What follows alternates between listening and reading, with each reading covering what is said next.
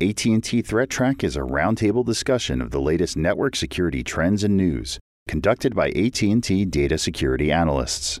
Complete video of this show is available at techchannel.att.com.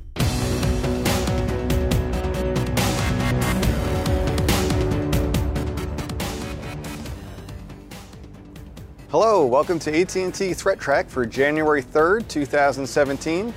Uh, Happy New Year, everybody. Uh, this program provides network security highlights, discussion, and countermeasures for cyber threats. Uh, today, joined on the program uh, via webcam, we have Mike Klepper with our AT&T consulting service, uh, a, a, a, new frequent contributor to our program. I think it's a few times you've been on now. Uh, welcome to the show, Mike. Thank you. Uh, how was your uh, How was your holiday and New Year? Everything went great. Awesome, awesome. Got some sun, got some fun. Now I'm back at work, ready to get uh, going again. So. All right, sounds good. And joining me on the couch is Matt Keyser, one of our AT&T security analysts. How you doing, Matt? Doing great. All right, good. And also Manny Ortiz. Well, you don't care how I did. Well, I know how your your uh, New Year's went and your vacation because we already had lunch together. So, um, and also on the couch with me is Manny Ortiz. Happy um, New Year. How's it going? Not bad. Thanks for being here. And I'm John Hogoboom, of course. And so let's just jump right to the show because um, I'm not one for all the social. Let's talk about how our vacation was. Uh, more interested in security and IT stuff. So the first story uh, that we're looking at, Manny, is one that or one that you were looking at, Manny, about a new piece of ransomware, Popcorn Time. Yeah. So this uh, this one actually um, came about like somewhere around mid December. Um, and uh, it actually started off a little bit, and they dubbed it popcorn time. And, and I think you probably some of us know exactly why they picked popcorn time as a as the the name of the ransomware because it's a popular what we call movie, it a movie, streaming. It's a it's a pirate service. Exactly. It's a pirate it's, movie. It's very well known for being able to get content for okay. free. Right. So very popular. So uh, obviously enticing for people to download and find. And it was originally released like sometime back in, like I said, early December, mid December. But when it was first looked at, it was kind of run of the mill ransomware. There wasn't anything really spectacular about it. It did basically what ransomware did.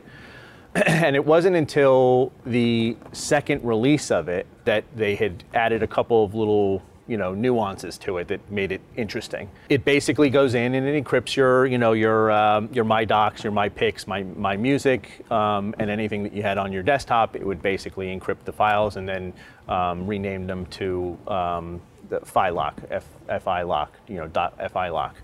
You know, in typical fashion, it would ask for one Bitcoin which at the time was about 750 bucks. But mm. if you've been watching, um, it? It, it? has skyrocketed. So as of oh, beginning really? of January, it's over a thousand dollars for a Bitcoin now. Yeah, start investing in this stuff. yeah. yeah.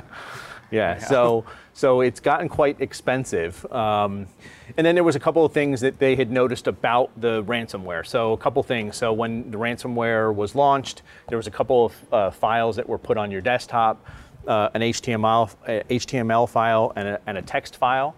The text file had some, basically a description of what had just happened on your machine um, and kind of why it had happened, which was interesting. So if you read through the, the article, it shows that um, they say that they are a, a, a bunch of students, uh, computer science students from Syria this the, is in this HTML. This is in this, this is in this text file, drop? right? It is in the, in the text file. The so HTML file providing actually, their own attribution. Exactly. The HTML file was seems to actually be a mistake to put on the because the HTML file actually has text within it that says something about the payment being received. So it looks like it was a mistake. Mm-hmm. Like that is what they use after you've actually submitted the payment. But uh, the text right. file says that they are computer science students in Syria and that the reason why they're doing this is because their country you know blah blah blah they've you know had a lot of people die in the in you know in the recent past and this is the only way for them to help themselves and their country. Uh, they needed to buy i think they said that they needed to buy food and supplies and stuff. So they, it was a heartwarming story about why they needed to do this and why to they needed your computer exactly right. and why they needed sure your money. Story. They needed your money. Say that was kind of one of the most interesting parts about this uh, when I was looking at this is that um, aside from the um, sort of humanitarian humanitarian plea that they were using to try and make you feel somewhat better about paying the fee. Also, because you gave they gave you the nasty way of getting out of the box, the humanitarian play to make people feel less guilty about passing on the infection in order to try and you know get out of paying the fee themselves. So Right. I thought that was unique um, in in whether it's true or not. Uh, it was a unique attempt at social manipulation. Right, exactly. So, so Mike, Mike is explaining. So they had basically the, the sort of the nuance about this ransomware. Why it, it's you know it's more news than just your typical ransomware is because this nasty way that Mike is talking about was you either paid one Bitcoin and they unencrypted your files, or you could opt to they would give you basically a URL, and if you sent that URL and infected two other people that ah. paid, Wow. that paid, they would unencrypt your files for free. What if they didn't? What if you didn't? They didn't pay. You're still. so it's like an affiliate program. So or- you had to obviously you had to probably send it out to more than two people, right? To make sure that you got two people Right, that actually paid, so that that yours paid. would get unencrypted. No, no, no, Interesting. It's not a ransomware scheme. It's multi-level marketing. Yeah, it, it's an amazing it's an amazing application of a Ponzi scheme. Right. yeah. Yeah. Yeah. Interesting. I don't think I've. s- I don't recall seeing that tactic used before. That's nope. interesting. Nope. So they basically give you, and, and supposedly, you know, th- there's a couple of screenshots here, but um, they, they give you, the link that they give you is somehow tied back to the ID that they give you when they first infect you. So technically, although it wasn't tested, there is a way for them to track if I sent it to you guys and you guys clicked it and paid, there would be a way to track it back to me to say, oh, that was that was the infection that I started, and those payments will make mine free. Yeah, but Right, let's be right. honest. If you were to send it to both of us, one, you're a terrible boss, and two, we would be terrible security professionals to click on that link. That's right. So that's right. You have Right. to send it to more than So you just can send us. it to your relatives instead. yeah, exactly. So, in this, uh, so the the further tests, so you know, further tests on this, it turns out that um, the the guys that actually tested this found out that the that the cryptographic key to unlock your files was actually located within the malware executable. So they are actually Okay. able to unencrypt their files without sending in money. Right, so, right. but that doesn't obviously, as we all know here, that doesn't. The, the next version of it, they will fix Yeah, this, they'll probably Yeah, they fix will. that. and that you know, and that won't be possible. But somebody could probably make a standalone like recovery tool or something, like a security research, you know, Right. good guy team, Yep. like antivirus, whatever, might come out with something at least for this. Uh, interesting. Yeah, this is interesting that they um, that nasty way that you're talking Yeah, about. I don't think it's I've the screw your neighbor seeing malware. That. Yeah, it's very interesting. Uh, well, I mean, we've talked about I think in the prediction show at the end of the year, talking about ransomware, probably expecting to see more of it. This actually came out in December, but uh, hopefully it's not a harbinger of more to come because ransomware is not, uh, you know, malware is not fun to begin with, but ransomware is even worse. So, um, interesting. Okay. Uh, so let's move on to the next story, and this is one that you were looking at, Mike, about uh, kill disk malware. Yeah, this is uh, you know an interesting, um, again an interesting variant of ransomware. We've seen a lot of ransomware over 2016. As you mentioned, we're expecting to see more of this in 2017. Killdisk um, is sort of an evolution of a pre-existing malware package that previously would go through and delete a victim's hard drive. Uh, so it was a very destructive piece of malware that was used in cyber sabotage type operations, cyber espionage operations, um, primarily focusing in the industrial sector. Um, there was evidence of this being used in um, various areas, both in the U.S. and Eastern Europe. Uh, over the last couple of years. But recently they have evolved this and their operations to take advantage of, you know, the, what is on track or what have, was on track in 2016 to be the billion dollar a year ransomware industry, um, if you could term it that. And so now, rather than delete your disk and you know cause problems, um, Killdisk is actually um, encrypting uh, the the systems, encrypting the disks as well as any mapped drives uh, of the systems that it infects, and it's demanding a very large encryption uh, decryption fee of 222 bitcoins. Um, so they are particularly targeting uh, the industrial sector um, at this point, um, based on the, the, the available information that's out there.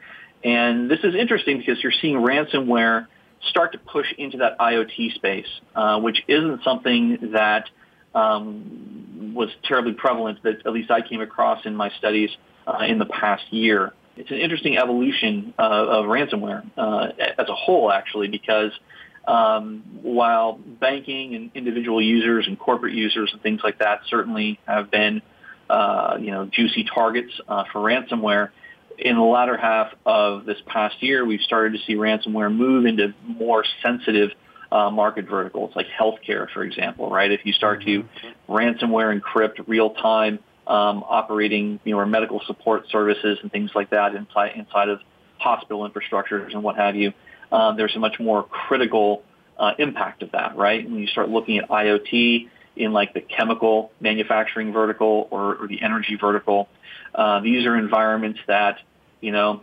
IoT is that next bow wave, right? Operational technology. There's quite a few uh, uh, challenges there from a security perspective. There's, you know, possibly fewer controls depending on the environment, so it's easier to infect. The impact for infection and encryption uh, is more pronounced, and they have deeper pockets to pay.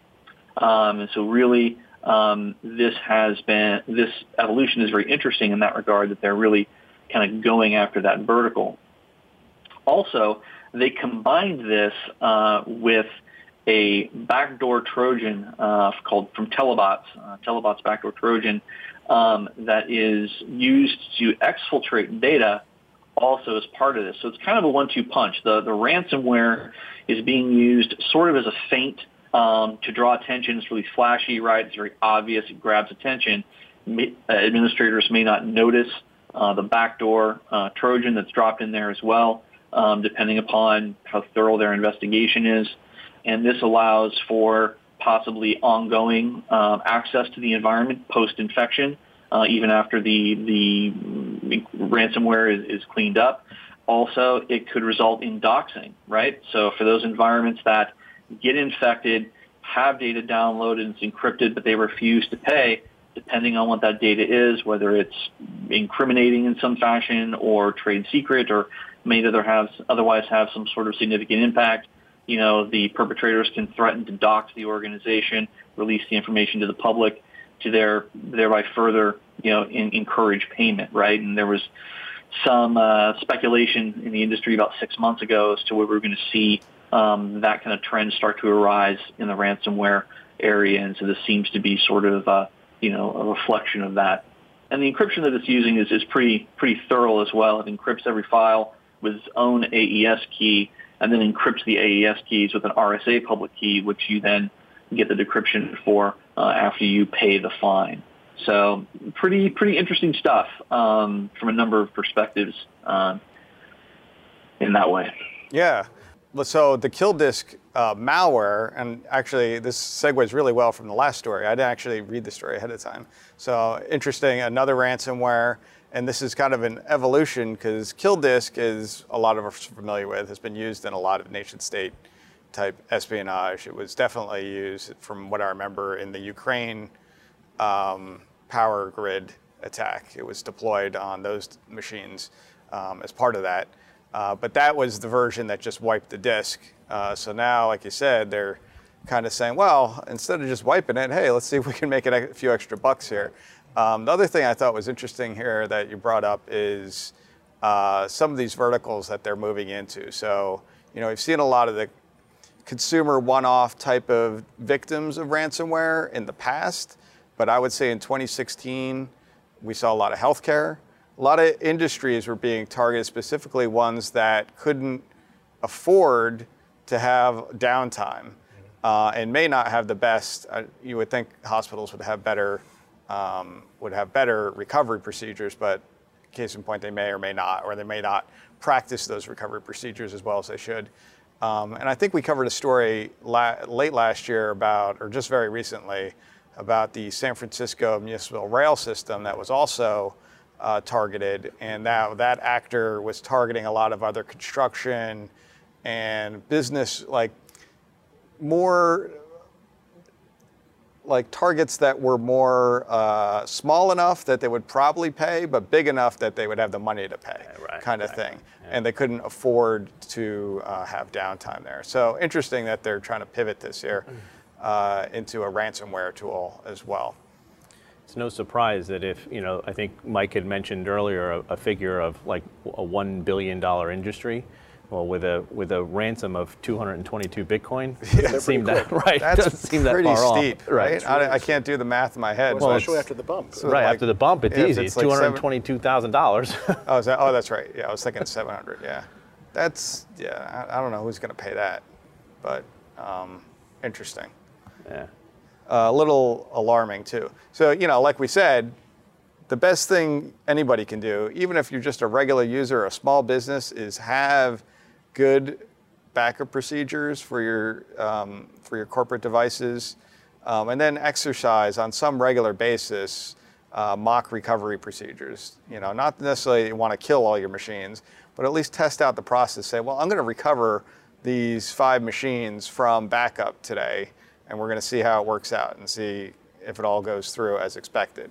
Uh, because otherwise, when you're in the thick of it and you're not practiced in it, it's going to take longer. And if you do kind of exercise your recovery processes, you're going to be better apt to uh, recover quicker um, and not have to deal with this kind of stuff. Hopefully, having good preparation can make ransomware uh, kind of a, a, a moot point, but that's just my opinion. so moving on to what you were looking at, Matt. So I guess over the uh, holiday break, you had some free time to watch some some uh, webcasts or seminars. Yep. So the Chaos Communication Congress usually runs between Christmas and New Year's every year in Germany, and one of the nice things about that that conference is that they stream everything.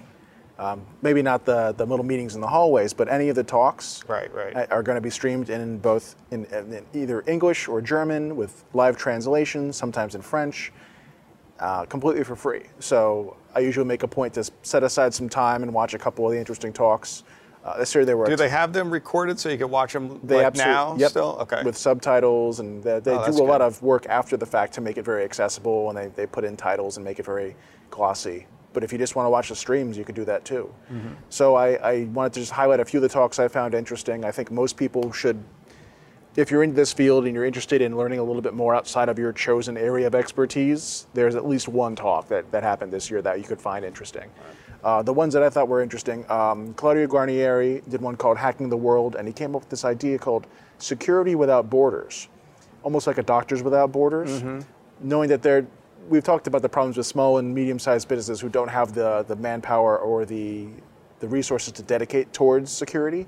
Well, there are you know NGOs and, and other organizations and, and journalists and people who could use the same kind of protection who will never be able to afford that kind of you know expertise. So the idea is to pair up people who are white hats with people who have the need for you know decent security and have them work together. So it's sort of a social responsibility if you want to volunteer your time right, right. to help out somebody who has a real need for that security. And I thought that was an interesting idea.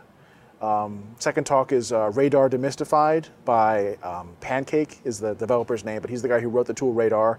It's a command line environment, a lot like IDA, uh, except it's free. It's got a nice yeah. community behind it. Yeah. And I've always wanted to learn it, um, but it's it's a lot like learning VI at the Yeah, same time. I looked at it briefly. It looks pretty powerful. It looks good. very powerful, but there's a pretty steep learning curve. So this Well, talk, even IDA Pro has a pretty s- oh, absolutely, significant learning curve to it as well. Sure, But- sure, but at least you can click around and find things in menus. If you don't know your keyboard shortcuts in Radare, you're kind of sunk. Right, right. But this talk talked a lot about the, the popular ones you need to know, and then talked about the, the community around it. So other things you can try and load in, plugins and stuff like that. So that was kind of cool. I'm probably gonna have to watch that at least two more times, uh, but I think I'm gonna get a lot out of it. Yeah, that sounds like a good one. Uh, Console Hacking 2016 is a group called fail0verflow that's been very well known in game hacking, and one of their representatives was up on stage with a PlayStation 4, managed to get it to not only run Linux, which is quite an achievement, uh, but also he, for fun he booted into Steam and started playing Portal 2 on the stage, which I thought was hilarious.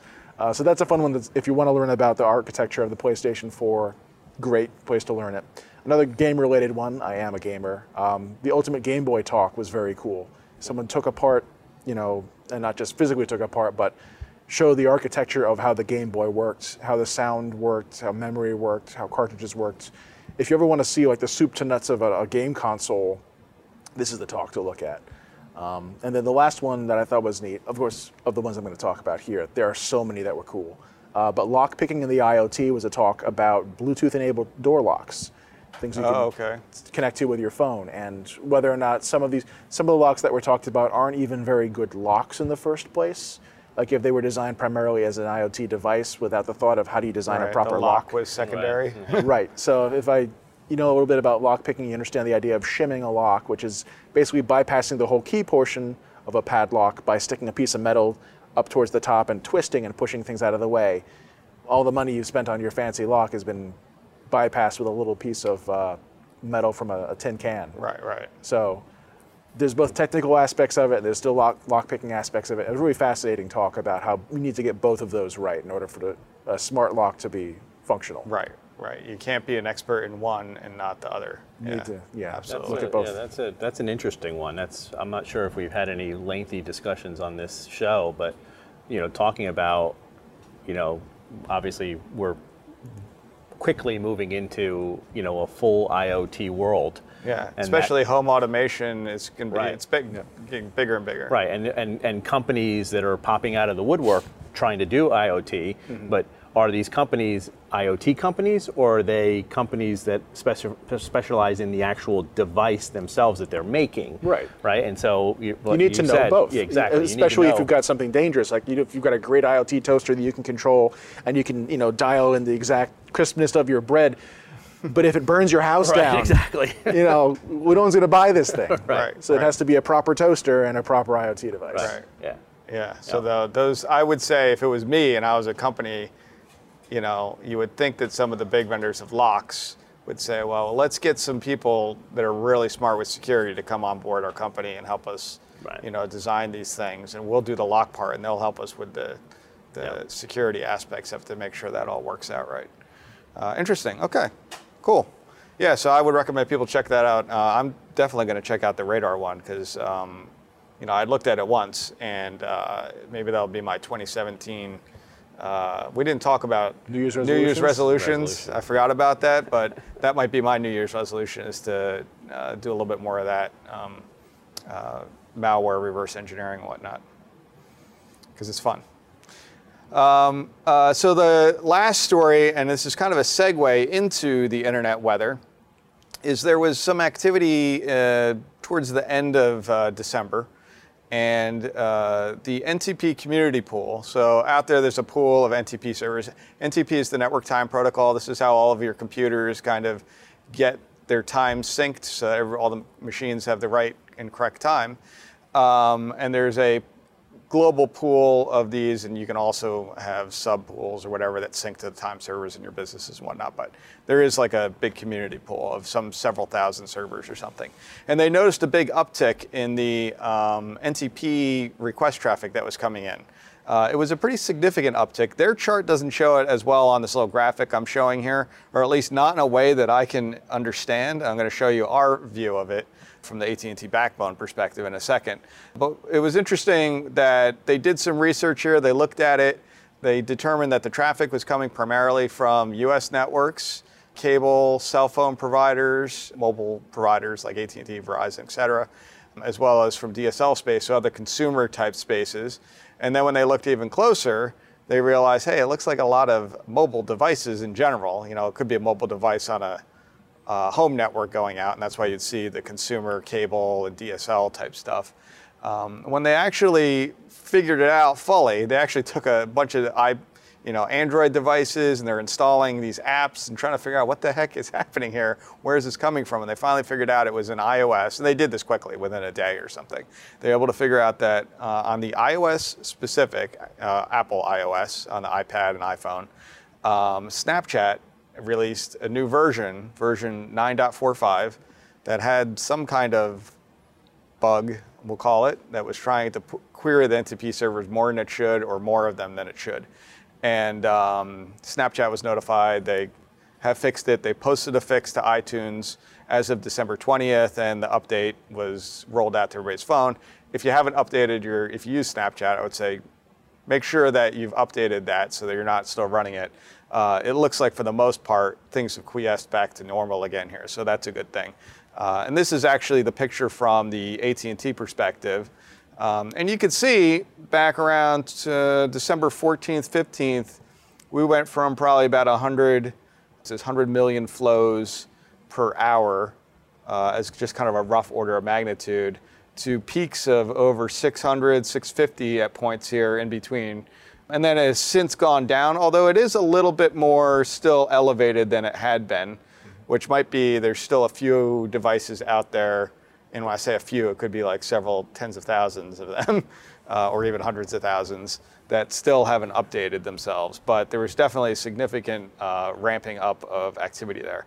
But it's since kind of gotten better, uh, at least to the point that it's not stressing out the NTP servers. Did we ever get any information on what the bug was? They, they go into a little detail. It's it's actually up in the GitHub repository. They were able to they were able to find the source code that related to it, but um, I don't really know why it was doing that. I didn't see that um, expressly mentioned. Although Snapchat acknowledged that, yeah, we had a bug. It's fixed. I don't know if I want to call it a bug. They they said yes. This is responsible for this Right, uptick in activity. misconfiguration or yes, something like that. and um, they addressed it pretty quickly, which is great, and uh, it's been since resolved. So interesting though that you know uh, I think it was pretty good work from the community. Uh, the NTP community is really kind of an open community. It's not a closed private, there's not like a private entity running the NTP servers.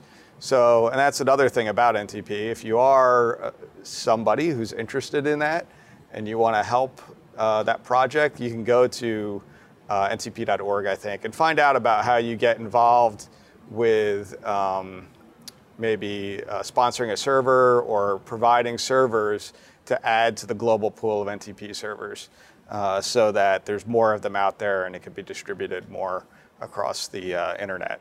Uh, it can better absorb any of these types of events that might occur. So, anyway, uh, I thought that was an interesting one. So let's move on to the regular Internet Weather Report. And um, there are a couple of interesting things that have cropped up in the past couple of weeks that we probably hadn't seen before. Or if we had, I've completely wiped it out of my brain over the two weeks that we were on vacation, kind of here off and on. So, uh, in terms of the most probe ports, not a surprise, 23 TCP Telnet is at the top of the pool here. Um, however, this pie is smaller than it had been in the past.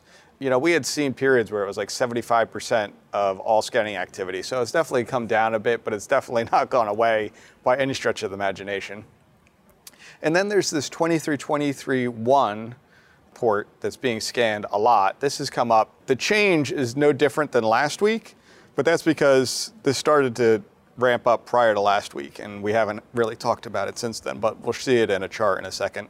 6789 TCP, this is actually another telnet port for the Dahua DVR system. It's they use that as their telnet port because they, you know, security through obscurity. Well, it's not obscure enough.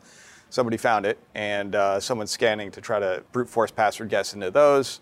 22 TCP is SSH. That's pretty much always on the radar.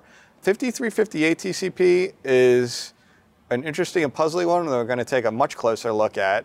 And uh, 3389 TCP is uh, remote desktop protocol. That's usually on the list, people looking to see if they can find uh, remote desktop services running on Windows machines and brute force their way in.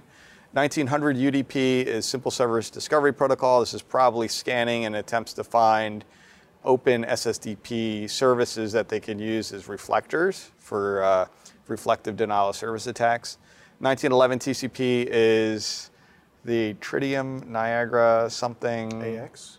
So, yeah, it's th- that home. au- Well, no, it's a building automation. Sorry, it's uh one of those. Um, HVAC? or something uh, like it's not HVAC, but in any event, Yeah, it's one of those we've building automation before, yeah. type uh, uh, software packages. And this mostly, this 1911 TCP, for the most part, in all the scanning I've ever seen, has been researchers as opposed to bad guys looking for it. Uh, 80 TCP is web, and then 21 TCP is FTP. And there's lots of reasons that bad guys look for FTP. So this is the most sources program, which is indicative of botnet type activity, because you've got a large number of sources doing the scanning at once. And I'm just going to touch upon the ones that are uh, really, uh, which we've already talked about. Uh, all of these are pretty much on the, the port, uh, the probe scanning ones. 445 TCP is in there as well. This is probably a lot of latent Conficker or other types of bots scanning for Windows file sharing type stuff. The 5358 is in here as well. And then down at the bottom is the 7547 TCP, which is The help me. TR 069 064. Yes, it's probably from a couple related to that, back. which Mirai was scanning for Yep. as well. Most of these probably are Mirai or IoT-based bots scanning for all of these ports um, in general. The IC, ICMP ones are probably mostly related to backscatter, where devices are trying to, you know, scan sources are trying to scan for something, but then the receiving thing saying, no, I'm not there, I'm not listening on this port. So you get a lot of these ICMP messages that also look like uh, scanning as well. So here's 23 TCP. Like I said, it's not uh, gone by any stretch of the imagination, but it has come down a bit. So we're seeing about 200,000 scan sources per hour, where you know there were peaks back here where we're like around 350 to 400 scan sources per hour. So it's maybe reduced. I'm not going to say it's in half. It's two thirds of where it was before, but it's still a significant number of devices out there scanning for this. Some of that might be because now they're scanning for some other types of ports and they're not concentrating as much uh, effort on the telnet, the 23 TCP telnet scanning. So when we go to 2323.1, which I don't have any specific vendor, I, have, I wasn't able to find any specific vendor for this, why they're scanning for this. However, the fact that 23 is in there, repeated twice, and we know that 2323 was one that is a telnet based one. I'm going to assume that there must be some device out there that's on 2323.1 TCP that's telnet that they use as their telnet service. These types of shapes that we're seeing here of this uh, sawtooth decay early on, back around the early December timeframe, these were much smaller amounts, around 10,000 scan sources per hour doing this. But around 1220, December 20th, it went up to about 70,000 scan sources per hour, which is pretty big. We're talking about 200,000 for 23 TCP. So this is probably Mirai or some other botnet composed of these IoT type devices like security camera DVRs, these uh, network test storage, home routers, all these little embedded devices that people expose on the internet that um, might have some sort of default password provisioned on them. That's easy to guess. 6789, this is actually the same actor set, I think, from what I was able to determine, that was doing the 2323.1 TCP scanning. Looks like they're also doing 6789 TCP. They were doing this a little bit before, earlier than they had been doing the 2323.1 TCP. This is known to be a telnet port for the Dahua DVR, security camera DVR. So they run a telnet service on port 6789. Like I said, not necessarily the most obscure port to do it on. Really, there is no way to make something completely obscure uh, by just trying to hide it on a, uh, an unknown port, because somebody will find it by just port scanning the entire uh, IP address. But uh, anyway, so that's probably what's going on here. There's about 40,000 scan sips per hour at peak here when they first started up. Sawtooth waveform again here with this decay is a good indication that there's some sort of botnet-like activity. Faster bots finish earlier ones that have better bandwidth. Ones that have slower bandwidth take longer to finish. That's why they kind of decay off uh, in that fashion. And uh, it seems to have kind of stayed at a steady state since about December 24th, around 25 to 30,000 scan sources per hour. And then the last one here, which I thought was a little interesting, because I'm not sure why they're scanning for this. So there's a, I don't really have a good answer here, but I did some looking around at who is involved in this. So first of all, 5358 TCP, the only thing I know that it's kind of semi-officially used as is the web services for de- devices service, and I think that's a Windows service like Windows 7 or maybe Windows Vista and Windows 2008 or some older versions of Windows. And it's kind of like a port mapper type service. That's a layman's, if you're familiar with that. It's kind of similar to that in a way um, for Windows. Uh, there was an exploit back in 2009 for it, but I don't know that that's what's being targeted here because that was quite a while ago, eight years, seven, eight years ago. The distribution of sources is pretty global. There's a lot of them. I'd say about 7,000 scan sources I'm seeing in, in about an hour. there's a lot of distribution around the world. However, there is a pretty decent con- concentration of them in Korea. Don't know why that is, although that the Korean ones appear to be these Max IO devices, which I'm not familiar with that vendor, but it looks like uh, that might be the case here. Uh, another, again, another IoT embedded type device, basically some sort of wireless router uh, type device. Uh, there's a fair number of P, uh, P2P device, well, I should say a fair number of these also appear to be running peer-to-peer software, uh, like BitTorrent, because they have uh, whatever distributed hash table type stuff going on there. So maybe this could be this 5358 TCP could be related to uh, BitTorrent, but maybe not. When I actually looked at some of these devices, um, and there's some other types of IoT devices in the mix too, but the Korean ones, which is a pretty decent, significant number of them, I'd say at least 20% of the 7,000 are in Korea, which is interesting. Um, they are these Max IO devices, which are not really well protected. And they also have, uh, I think we've talked about this before on some other vendor devices, but they have under their web interface this system command, which is basically like a web shell backdoor. So through a web interface, I can run like ls-l or ps-a and see what's, you know, run command line uh, functions because there is no telnet open on these. So this is, if it is infected, this is a way that some somebody could script something or manually infect it um, by using this type of of It's an intended feature of the device. It's an intended feature of the administrative interface, but if you have a weak password, it's not good um, because then anybody can kind of interact with it command line just like you would with Telnet. Um, and from looking at it, I guess these, I'm not familiar with this vendor MaxIO, but uh, uh, appears to use the MediaTek MT7620 chipset, which is kind of like some all-in-one kind of System on a chip? yeah, system on a chip kind of thing, uh, formerly known as Ralink, and uh, so possibly there's something going on there, another type of IoT type of thing. Maybe these are getting scooped up and they're scanning for this 5358, but I'm not quite sure what they're going after in terms of the 5358 TCP part.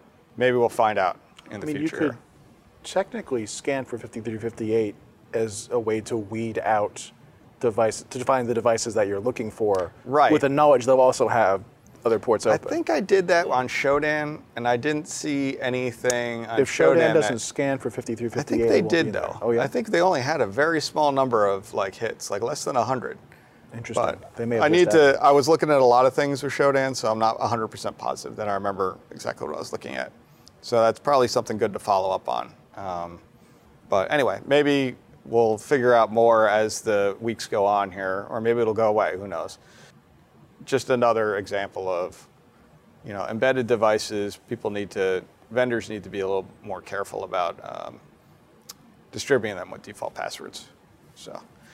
Uh, so that's the show for today. Uh, thank you for joining us. If you'd like to get in touch with us, you can email us at attthreattraq at list.att.com.